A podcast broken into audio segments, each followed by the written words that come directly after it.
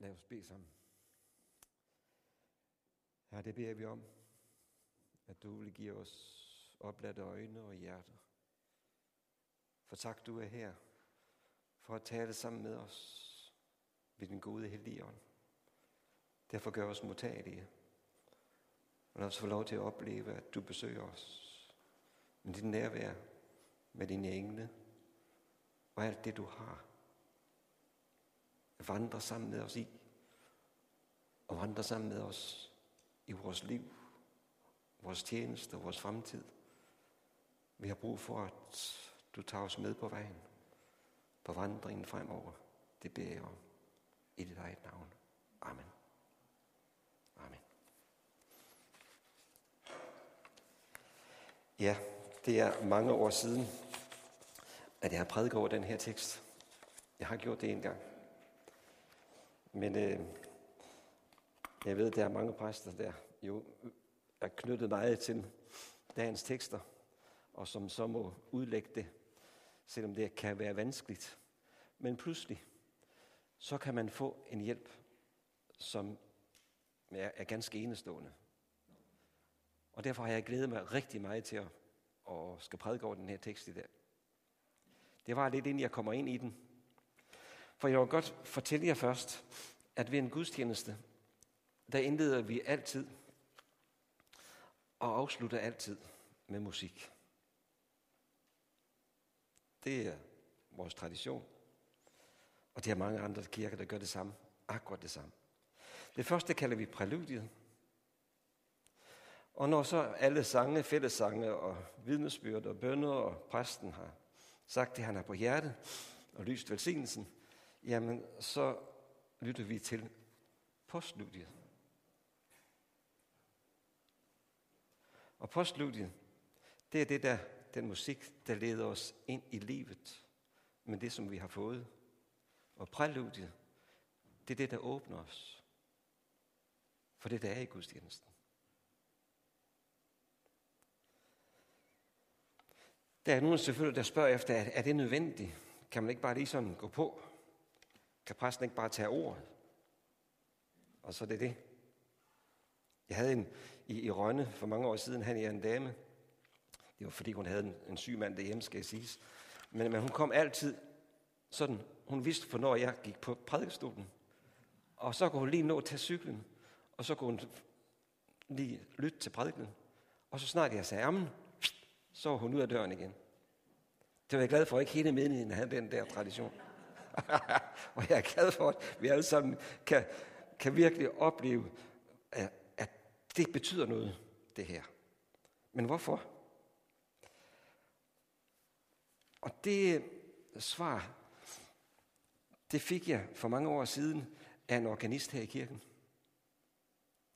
Det var Anna Baumgaard, som spillede her, og som tilhørte faktisk Baptistkirken. Men øh, hun spillede mange søndage igen og igen. Og ved en, sam, ved en tilfælde, så talte vi sammen om gudstjenesten. Og så sagde hun det her, Leo, jeg pakker gudstjenesten ind med præludiet og postludiet. Musikken først, i den får vi ja, hjælp til at gå ind i gudstjenesten. Vi åbner os, og post, eller, ja, postludiet, i den får vi hjælp til at gå ud i livet med det, vi har modtaget af Guds ord.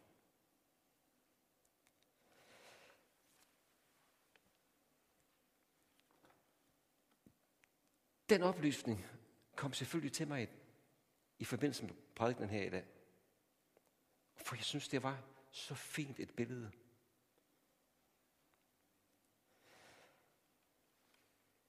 Og når jeg nu læser teksten om lidt, så vil I kunne se, hvordan Jesus netop placerer en meget alvorlig forkyndelse imellem præludiet og postludiet. I noget, han siger som indledning, der får os til at modtage det, der er så alvorligt, og så bagefter kan føre det ud i livet. i præludiet. Hvis vi får det serveret sådan direkte, så kan vi nemlig nemt få det galt i halsen.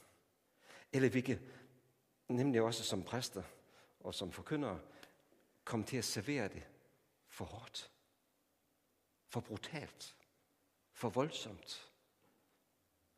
Og det var der en, der ved vores fællesskabsgruppe forleden øh, gjorde mig opmærksom på, eller gjorde os alle sammen opmærksom på. Og det er John, som en gang mødte en ung pige på en gade. Og John, hvad var det, der skete? Kom lige herop og fortæl det. Ja, det synes jeg, du skal selv. Jeg kan, jeg kan godt fortælle det, men jeg synes, du skal fortælle det. Fordi det er så godt et eksempel. Nu sagde Leo, at det var en ung pige, men det var en ældre dame. Åh, oh, det gør det ikke bedre da. Jeg tror, det var en ung. Nej, men det, som har brændt sig fast i mig lige siden, at jeg sammen med min forlovede på det tidspunkt gik ned langs Karl Johan i Oslo, hvor vi var på en bibelskole. Og så kom der en ældre dame stigerne lige hen imod mig. Jeg gik på fortorvet. Og så fortalte hun netop den tekst, som Leo han om lidt vil læse op. At hvis dit øje, eller hvis din hånd, eller din fod bringer nogen af disse børn, eller for den sags skyld også voksne, til fald, så hug det af. Det er bedre, at du går vandfører ind til livet, end at du som vandfører går ja, i den evige ild i helvede. Og da hun har sagt det, sådan som jeg husker det, det kan godt ske, hun har sagt lidt andet. Men i hvert fald var det så, hårene rejste sig på sådan en ung mand som mig, at det var noget af en barsk øh, vidnesbyrd at komme med. Eller ikke, men en advarsel kan man jo sige. Så øh, det har jeg sådan tænkt på flere gange, men øh, heldigvis så øh, tror jeg, at vi får en prædiken i dag, som ligesom også giver lys over det. Mm. Tak, John. Det er så fint. Lidt usikker på, om han skulle fortælle det, men det synes jeg, han skulle. Fordi John oplever det, som, som øh, jo, jo er så, så, så svært, det er, når at Guds ord bliver til angreb, til overgreb. Det, det er interessant, nu skal jeg nok læse teksten lige her med lidt, men i den, den her Bibel på hverdagsdansk, den, den der fra 2022, der bruges, der bruges en vending, hvor vi kan høre, at Jesus simpelthen ikke er ude på at angribe, men på at give en kærlig formaning. For han siger, pas på. Pas nu på. Kan I høre? Og derfor så skal vi læse, og I skal blive siddende øh, også her, fordi i Matthæus 18. kapitel, der øh, fortæller han lignelsen om, om, om himmeriget på den her måde. Og der er der fra 1 til 5, så at præludiet lyder, hvor Jesus stiller et barn sammen med disciplene og fortæller, at det er det største i himmeriget. På den tid kom disciplene hen til Jesus og spurgte, hvem er den største i himmeriget? Han kaldte et lille barn hen til sig og stillede det midt i blandt dem og sagde, Sandelig siger jeg, hvis I ikke vender om og bliver som børn, kommer I slet ikke ind i himmeriget. Den, der ydmyger sig og bliver som dette barn, er den største i himmeriget. Og den, der tager imod sådan et barn i mit navn, tager imod mig. Og så er det, som Jesus gør et ophold og så hører vi så, at han kan komme med det, som han har på hjertet. For han vil gerne sige, pas på. Og så kommer han med advarslerne om, at vi kan, uden vi tænker på det, måske, blive årsag til, at, at barnet kommer til skade. Og det vil jo få alvorlige konsekvenser for barnet, men også for os. For det kan jeg ikke tro, at der er nogen af os, der ønsker. Slet ikke. For Jesus siger det sådan, fra vers 6 og til og med vers 9. Men den, der bringer en af disse små, som tror på mig, til fald, var bedre tjent med, at få en møllesten hængt om halsen og blive sænket i havets dyb. Ved verden for det, der fører til fald. Vel må der komme fald, men ved det menneske, som bliver årsag til fald. Hvis din hånd eller fod bringer dig til fald, så hug den af og kast den fra dig. Og du er bedre tjent med at gå lemlæstet eller vandføre ind til livet, end med begge hænder eller fødder i behold at kastes i den evige ild. Og hvis dit øje bringer dig til fald, så riv det ud og kast det fra dig. Du er bedre tjent med at gå ind til livet med et øje, end med begge øjne i behold at kastes i helvedes ind. Og så trækker Jesus vejret dybt. Så gør han en pause. Og så bruger han det, som vi også kan se andre steder i skriften, hvor han siger, se til. Altså vær opmærksom på. Og så kommer det her i på studiet. Se til, at I ikke ringeagter en af disse små. For jeg siger jer, deres engle i himlen ser altid min himmelske fars ansigt. For menneskesønnen er kommet for at frelse det fortabte.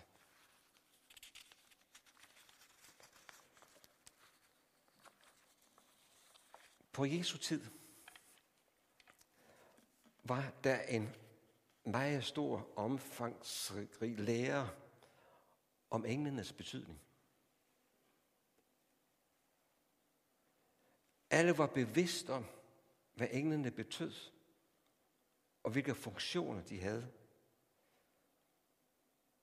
Efter den tids overbevisning, så havde de helt enkelt en overbevisning om, at det var dem, dem der sørgede for omsorgen og kommunikationen mellem Gud og den her verden. Og derfor så havde hver nation en engel. Og i, i naturen, i livet omkring, der havde vinden og tordenværet og regnen og solskinnet og træerne, hvert eneste græsstrå og hver eneste blomst havde sin egen engel. Og det gjorde selvfølgelig også, at hvert eneste hjem, hver eneste familie, hver eneste barn havde en skytsengel. Og det kender vi flere steder fra her i skriftens egne beretninger. Og hvis jeg havde tid i dag, så ville jeg så meget gerne tage nogle af dem. Nu må vi se, hvor meget jeg får tid til. Fordi der, der er flere beretninger, hvor vi pludselig ser, at der dukker en engel op. Mennesker, der har oplevet mange ting i deres liv og deres familier, og pludselig sker der måske noget voldsomt, noget svært, så dukker der en en op og hjælper vedkommende videre. Vi ser det i, i kunsten og i historien. Og jeg har lige fået den her bog, der hedder Med himmelglans i øje. Og det er simpelthen en bog, jeg har fået den af Nana, som har købt den i København på et forlag derinde. Det er Christi, nej, det er Christi, det er Folkekirkens forlag, tror jeg det er. Men det er lige meget. Den er fyldt med alle de kendte englebilleder, som vi i vores øh, tid, eller vores forældres og forfædres hjem og missionshus og kirke, har hængt på væggene. Og jeg er så glad for at kigge i den her. For den bekræfter præcis det, som jeg lige har sagt. At det der tidligere var en, ja, en ganske naturlig ting at snakke om, det kommer til syn i den her. Så vi kunne tage det op i søndagsskolerne, i skolerne og så videre, og tale om det og give billeder. Hvor mange af jer har I fået et billede med fra søndagsskolen? Hvor der er en engel på. Må jeg sige, hvor mange af jer har fået et englebillede? Ja, ja, ja, ja. Det gjorde jeg også. Og det gjorde vi rigtig, rigtig mange. Og mange af os havde dem hængende hjemme i vores hjem, som nogle skønne og vidunderlige øh, kunstværker, der fortalte om, hvordan englene vandrer sammen med os. Og på billedet var der næsten altid et billede af Jesus. Altid.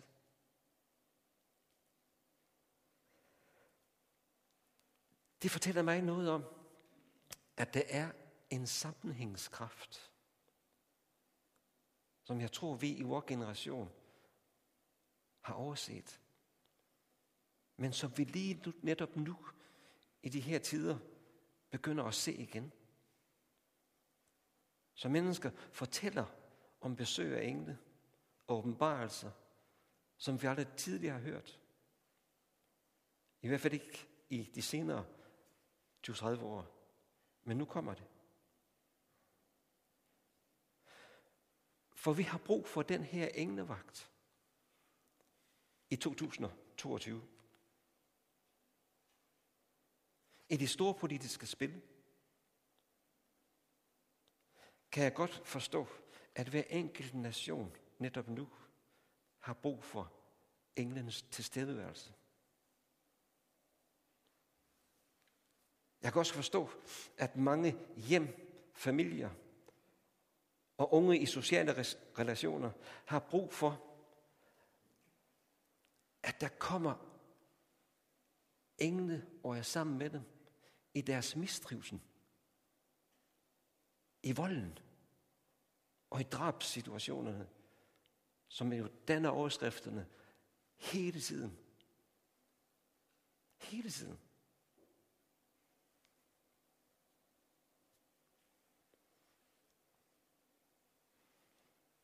Så når Jesus siger i dagens tekst, pas på, at I ikke bringer en eneste af disse små til fald. Ved I hvad? Så kan vi nikke bekræftende til, at det er sandt. Mere end nogensinde. Vi konstaterer nemlig måske ved det her nik, eller ved opskrift, og overskrifterne, og alt det arbejde, der foregår, både i vort land og i andre lande, at vores verden er så uperfekt. Trods velstand og rigdomme,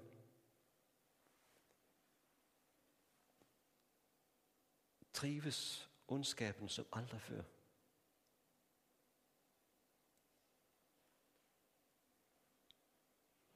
Med andre ord, vi må erkende, at vi er sårbare i den her verden. Og kommer trods rigdom og velstand let til at gøre andre fortræd. Og det er der også nogen, der gør opmærksom på. Når vores landshold skal til VM dernede i, i Afrika nu her, om få dage, så skal jeg da lige lov for, at der er ikke alle, der der står bag det, når de står frem på skærmen og siger, nu kommer verdens bedste og skønneste VM. Og ham, der siger det, siger det med et smil, men det højre for ham står emiren, og til venstre præsidenten i Rusland. Jeg kan godt forstå, at journalisterne har haft travlt med at fortælle og fortælle os om, at der har foregået noget, og der foregår noget nu, som er meget svært at glæde sig over. Når tusindvis af fremmedarbejdere har mistet deres liv, fordi de skal bygge de her store stadions. Når de forfølges og tortureres i deres arbejde, så er der grund til at sige, her er der brug for englevagt. Der er brug for det i klimakonferencen i Ægypten, hvor ledere jo i de her dage kæmper en virkelig stor kamp for at sikre os en grøn og levedygtig klode for de næste generationer. Og jeg tror virkelig, det gør det. Og derfor er der grund til at bede om, at vi får en fornyet oplevelse af, hvordan vi kan stå mistrivselen imod.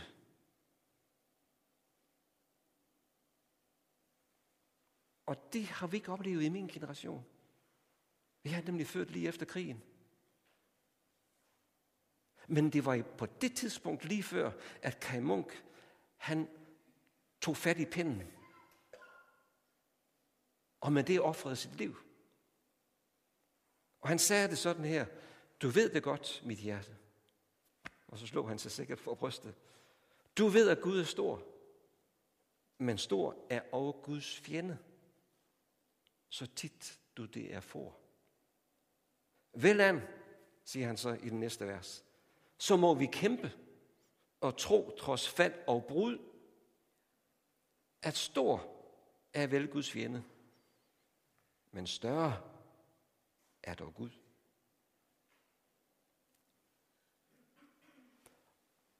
Og det, som Kai Munk her har fat i, og som han er så kendt for, det er det, der sker her i dagens tekst, og som Jesus har fat i.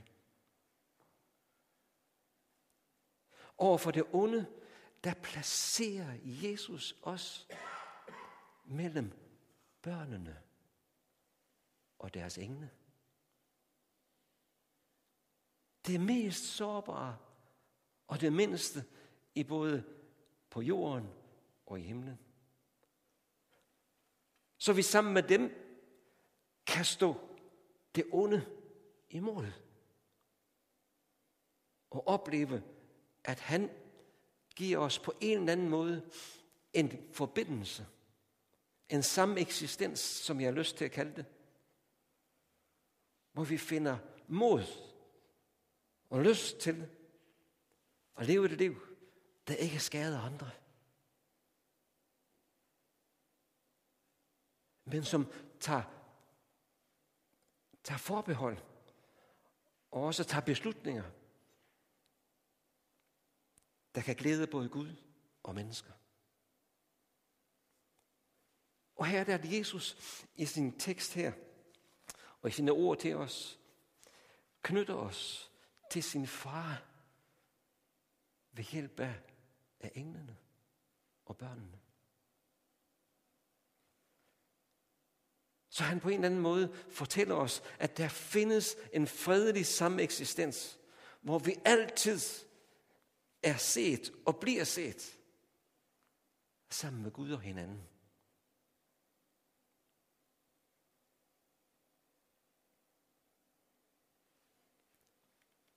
Det er positiv oprustning. Imod den onde. Og imod det, som er ondt i den her verden. Og Jesus siger i den oprustning, det er Guds vilje, at ikke en eneste af disse små skal gå fortabt. Ikke en.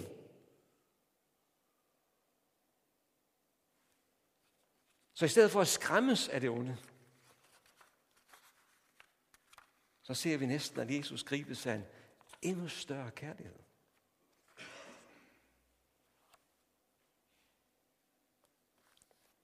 Og det synes jeg er fascinerende.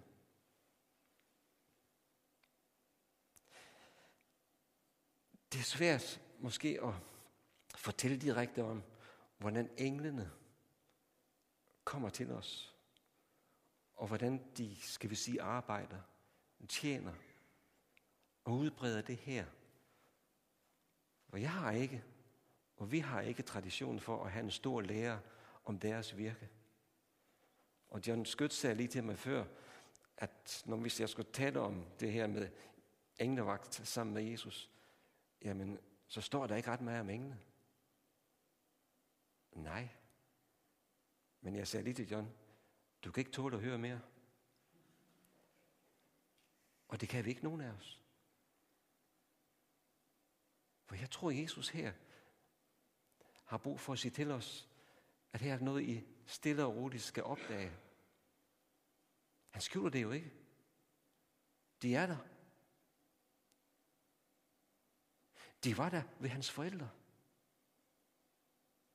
I den vanskelige situation, både for Maria og Josef, at hun blev gravid ved Helligånden. Og det var der, da han blev født. Så snart det sker, lyder budskabet med englenes sang. Frygt ikke. De går med det samme ind i den her verden for at skabe en fredelig sameksistens mellem Gud og mennesker imellem. Og når vi følger Jesus, så læg mærke til, hvordan englene spiller en rolle i hans liv, og også hos nogle af hans disciple. For hvor er det fascinerende at se, at de står ham bi i de sværeste situationer. Der kan han næsten ikke skjule det. Der kommer det frem. I Gethsemane. Der er det jo sværest. Men også påskemorgen, da Maria i dyb sorg jo oplever ikke at kan finde Jesus. Jamen da kommer englen jo og fortæller hende, hvordan hun skal bære sig ad. Hvordan hun skal finde ham, og hvor han er gået hen, og så videre, så hun til sidst falder ned for hans fødder og kysser ham. Englen går sammen med de sørgende, de fortvivlede, for at finde vej, og for at trøste os med håbet om, at han er her, og svigter os ikke, når det er sværest. I øjeblikket tror jeg, at der er nogle engle, der er på overarbejde. Det tror jeg. Det er de engle, som nationerne rummer.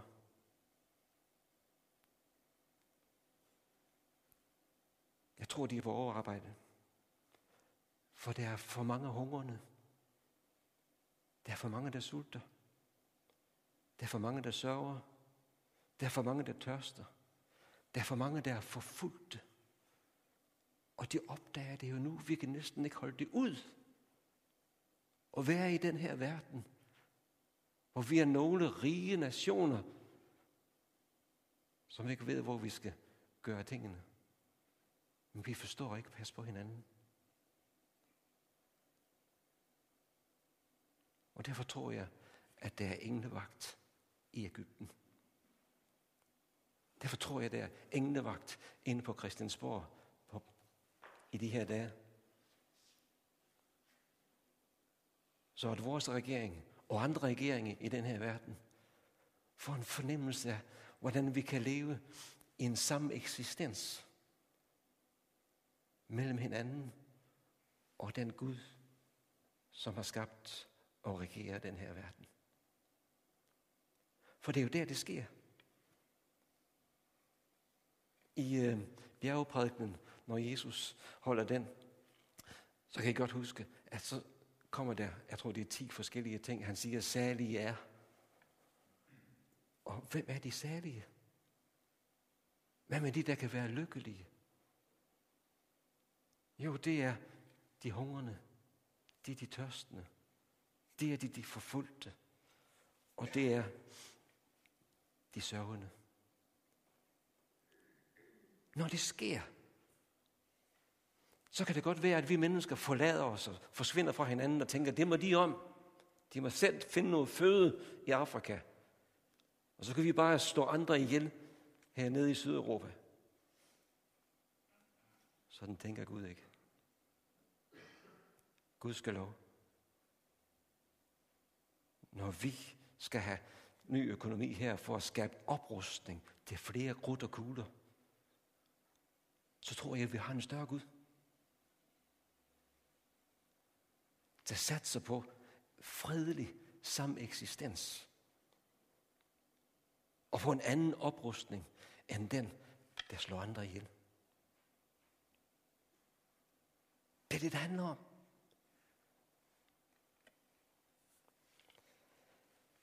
Jeg tror, det er vigtigt, at vi ser, at selvom det her ting, de sker i den her verden, og den mistrivsel, som Jesus jo siger, pas på, hvad I siger og hvad I gør i det. Jeg tror, det er vigtigt, at vi ser, at der forsvinder englene ikke fra os. Eller for dem, det går ud over. Tværtimod. tror jeg, de er på overarbejde der. Jeg tror, det er endnu mere satser på at være hos de, som ikke kan se deres have for, for vand. Midt i oversvømmelse. Og midt i alt det, som er så svært at forholde sig til i naturen i dag. Der tror jeg, at der kommer og må være et nærvær af Gud som aldrig før. En af dem, som viser os det i Bibelen, og nu tager jeg så lige tid til at fortælle jer det, men en af dem, der viser os det i Bibelen, det er Elias. Og jeg har lavet en lille udstilling herude af det, som jeg prædikede om sidst. Jeg prædikede her. Hvor han jo kommer til bækken og må tage føde for ravnene. Og det går jo så godt. Det går jo så fint. Han får føde hver eneste dag af dem, der stjæler for andre. Dem får han føden fra. Gud sørger for det. Og så går han videre. Altså, Gud efterlader ikke ham, da bækken den bliver tør, og der ikke er mere at drikke og mere at spise. Jamen, så går han videre, og der finder han, hvad finder han så? Han finder en enke og en søn, der lever i dybeste nød. Så hun må sige, jamen jeg kan ikke give dig noget at spise. Jeg kan ikke bage brød. Jo, siger Elias, jeg tror Gud har sagt til mig, går hjem og bager brød. Og det gør hun. Og det brænder hun samler sammen. Det tager hun med selvfølgelig og smider ind i ovnen. Og så bliver det varmt og godt, og brødet bliver godt. Og så oplever han igen og igen, den mand, hvis jeg læser hans historie, at Gud sørger for ham. I de sværeste situationer vejleder Gud ham igennem. En søn bliver helbredt, han bliver opvagt fra de døde i det hjem. Videre bliver han angrebet af, af afgudernes tilbedere, som han næsten gør grin med. Han er formodet til at sige til dem, åh, bare bliv ved, han hører jeg ikke. Men jeg tror på en levende Gud, en bønnehørende Gud. Og sådan får han mod til at gå videre og videre, men det slider. Og så sker der noget. Han begynder at erfare, at han mister kræfterne. Og dermed også modet.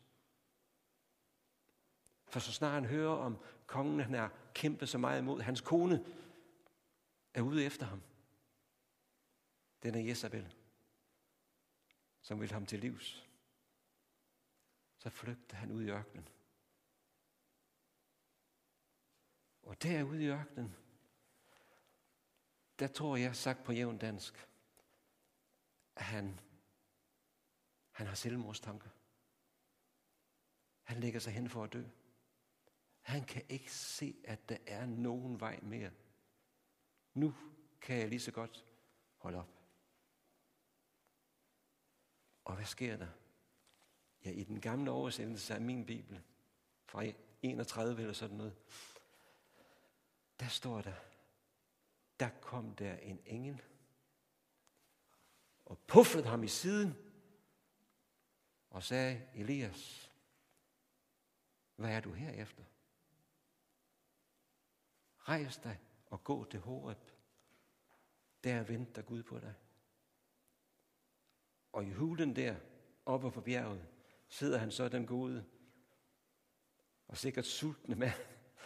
Han oplever, der kommer Gud til ham. Først i stormen, så i ilden, og så senere oplever han jo i den stille sagte susen, kommer englen med Guds nærværet ind i hans liv. Så han oplever, at der ligger en fremtid for ham. Der ligger nogle opgaver. Der ligger nogle planer, som han let op går ind i. Og som han ikke før kunne se, men nu kunne han se det. Der møder I en person i Bibelen direkte, der får englevagt og englevandring. Helt konkret, så han kan spise sig med igen, men også føle fred og håb og mulighed i sin tilværelse. Han oplever, og vi har brug for at opleve, at det her englenærvær, det finder sted.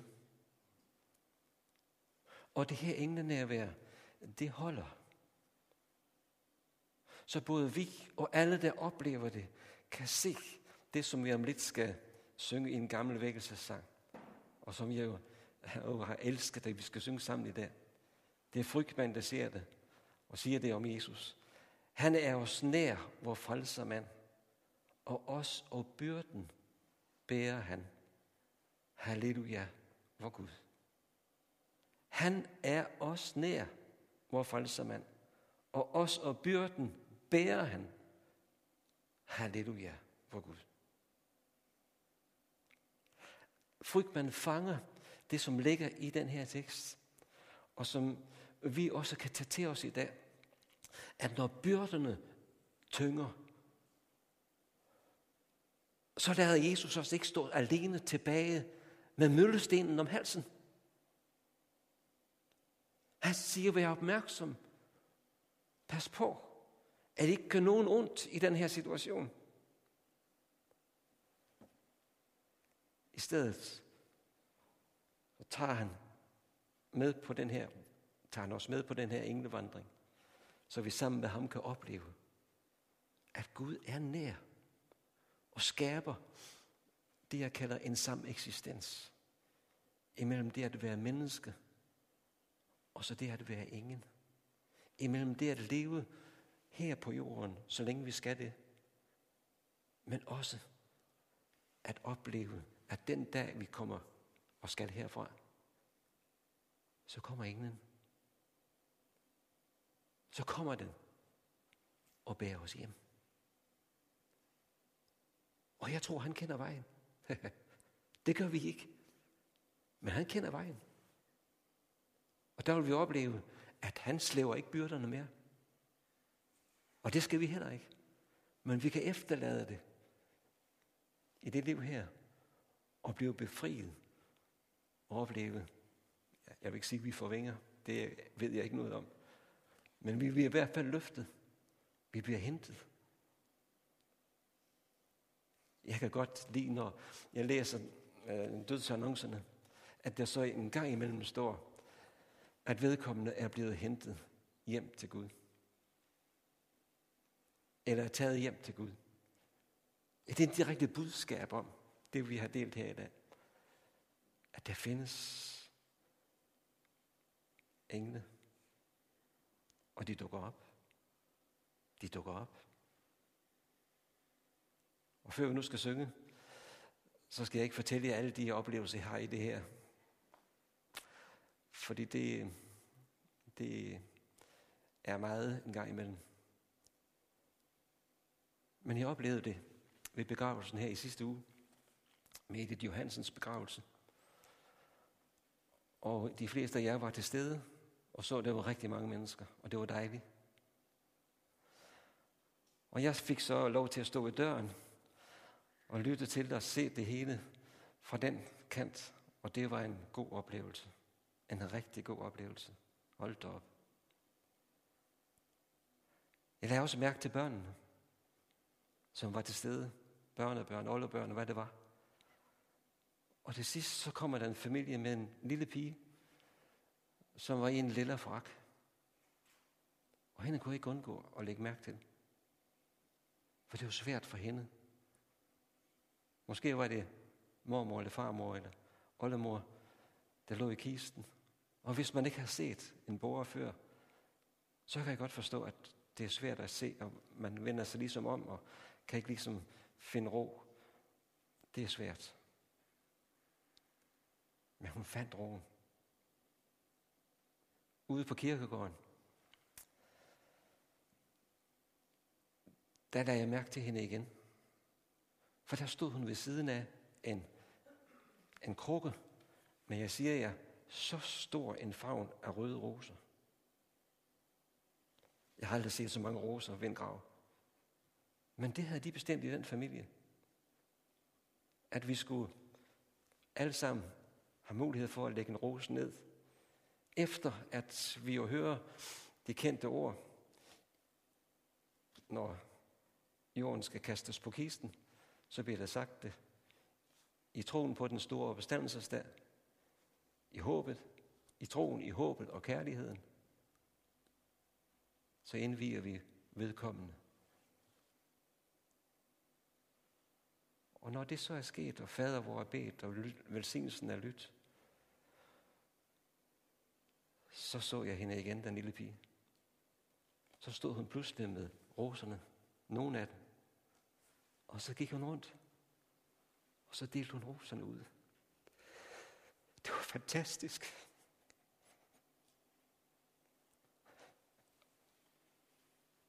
Jeg kunne næsten ikke få mig det at se på hende. Men heldigvis, så så jeg hendes blik. Og der så jeg ingen smilet. Hold da op. Med et smil. Og gerne med rosen. Og så gik hun op sammen med de andre. Og så afleverede vi vores roser, en efter en. Ved I hvad? Grundtvig han skriver om Maria, hvordan hun netop påskemorgen finder englesmilet ved Jesu grav. Og det faldt den lille pige. Ved den grav er alting ikke forbi. Det er her, at Gud viser os, at der er håb, at der er en fremtid, selvom der er sorg, og selvom der er savn, og selvom der er nød, og selvom der er elendighed i den her verden, så siger Jesus, vær opmærksom på, jeg er engle. Og de engle, de står frem for min fars ansigt. Og sammen med de engle, kan vi se det ansigt. Mødes med det. Og finde samme eksistens i det. Med håb og med fremtid.